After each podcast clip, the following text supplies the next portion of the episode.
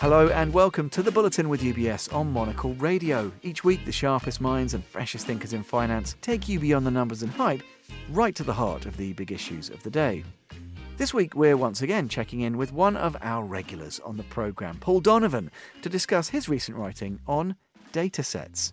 We'll be considering the difference between economic reality and reported data, issues rooted in consumers' non-rational behaviour, the challenges of outlier events like the pandemic, and the importance of continuing to question received metrics and maybe moving away from bite-sized commentary on economics.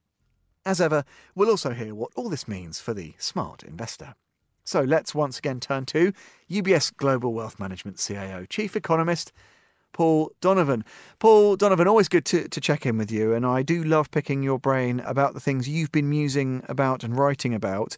Adjust your data set, this was a really interesting one. And I guess my first question would be to ask you, what's the difference between the sort of the economic reality and the reported economic data? Because these two things are not the same. No, they're definitely not. And there can be really, really big differences because obviously certain things follow seasonal patterns. So, we buy winter clothing in the winter, we buy, swimsuits in the summer. So you get big fluctuations in demand and other aspects of consumer behavior. And so what we do over the course of a year is try and smooth things out to try and get a better idea about how demand is performing or how the economy is performing relative to normal. So the process for this is known as seasonal adjustment. And what you do is you make sure that the seasonal adjustment effect is zero over the year as a whole.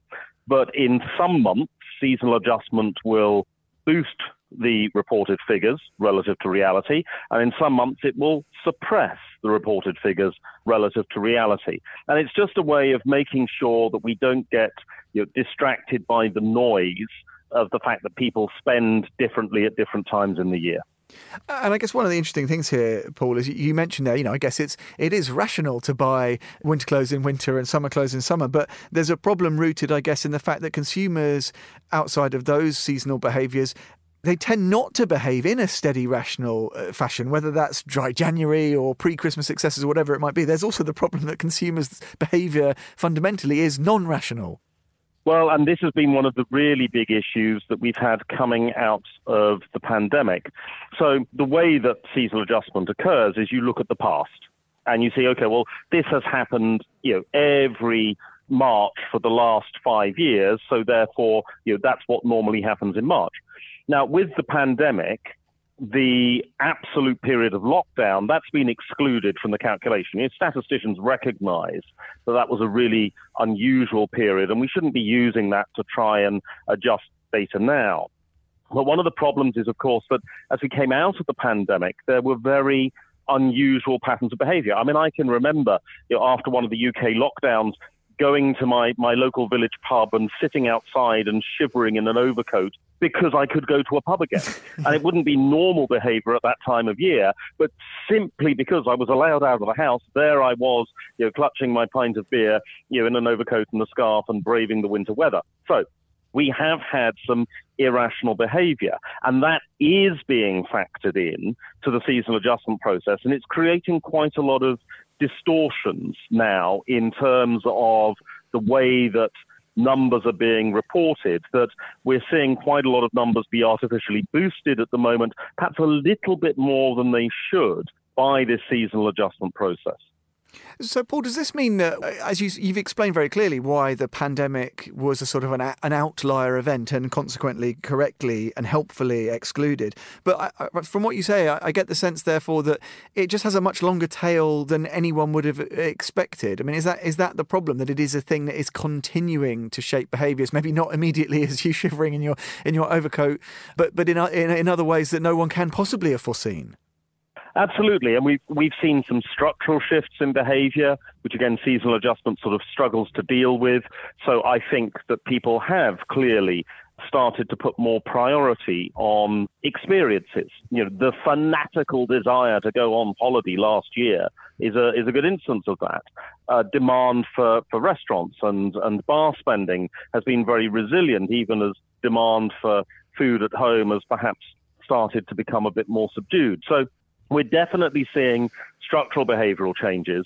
And of course, the effects of the pandemic did last quite a long time. I mean, it was a psychological shock, and that took some time to get over. People's behavior didn't adjust that quickly. And of course, different groups in society perhaps were more cautious in their behavior than others. So that creates additional noise. And then, of course, the financial side, that so many people accumulated savings during the pandemic, and it gave them an unusual ability to spend differently. It was like getting a windfall, like a lottery win in some ways. And you could go out and splurge on expensive items or, you know, spend more than normal in the aftermath of the pandemic. And of course, that's the issue. This tail did last for quite a long time. I mean, I've often argued that I think 2023 really is the first year we can say the economy is post-pandemic. I don't think you can really argue that for 2022, because whilst the virus may have been receding as a threat, consumer behavior, labor markets, and so on last year were still very much being influenced by the policies of the pandemic. Yeah, absolutely. But one thing that strikes me as interesting is when we do these deeper dives with you, we've questioned things like, GDP as a metric recently. We're questioning the sort of efficacy of seasonal adjustments.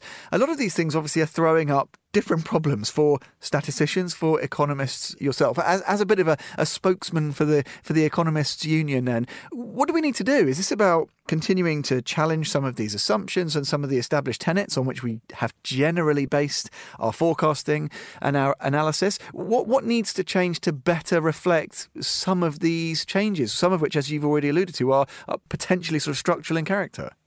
Well, I think what needs to change, though I don't think it will change, is we need to clearly move away from the sort of soundbite economics that we have rather descended into, you know, that everything's got to be done in a 30-second tweetable clip on television or whatever. That doesn't really work, because there is a lot more complexity. And, you know, economists find themselves saying, you know, sort of yes, but a lot of the time, because we do, I think, have to try and understand that complexity and not just look at the headline number, but actually, you know, to quote a former Nobel laureate, get our hands dirty with the data. We've actually got to really get in there to understand it. And I think within that, it is important, I think, for the economics profession to stress that economics is not precise. You know, we don't have pinpoint accuracy to the decimal point. And frankly, most people don't care about the decimal points in economics. What we need to do is to make sure that we're communicating the trends, that we're communicating the relationships, but we need to make very clear that we should not be seduced by the illusion of data accuracy. Just because, you know, data says it measures job vacancies or business sentiment or, you know, export orders, doesn't mean that that is actually what it's measuring. And we need to sort of look behind the curtain to find out who's operating the machinery and what's actually going on in the background. Paul Donovan, bringing us to the end of this edition of The Bulletin with UBS, setting the agenda in the fast-moving world of finance each week here on Monocle Radio. You can listen again and explore more at the website.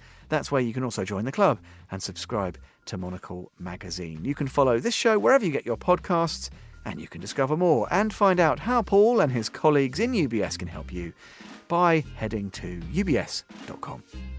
This is The Bulletin with UBS on Monocle Radio. I'm Tom Edwards. Thanks for listening.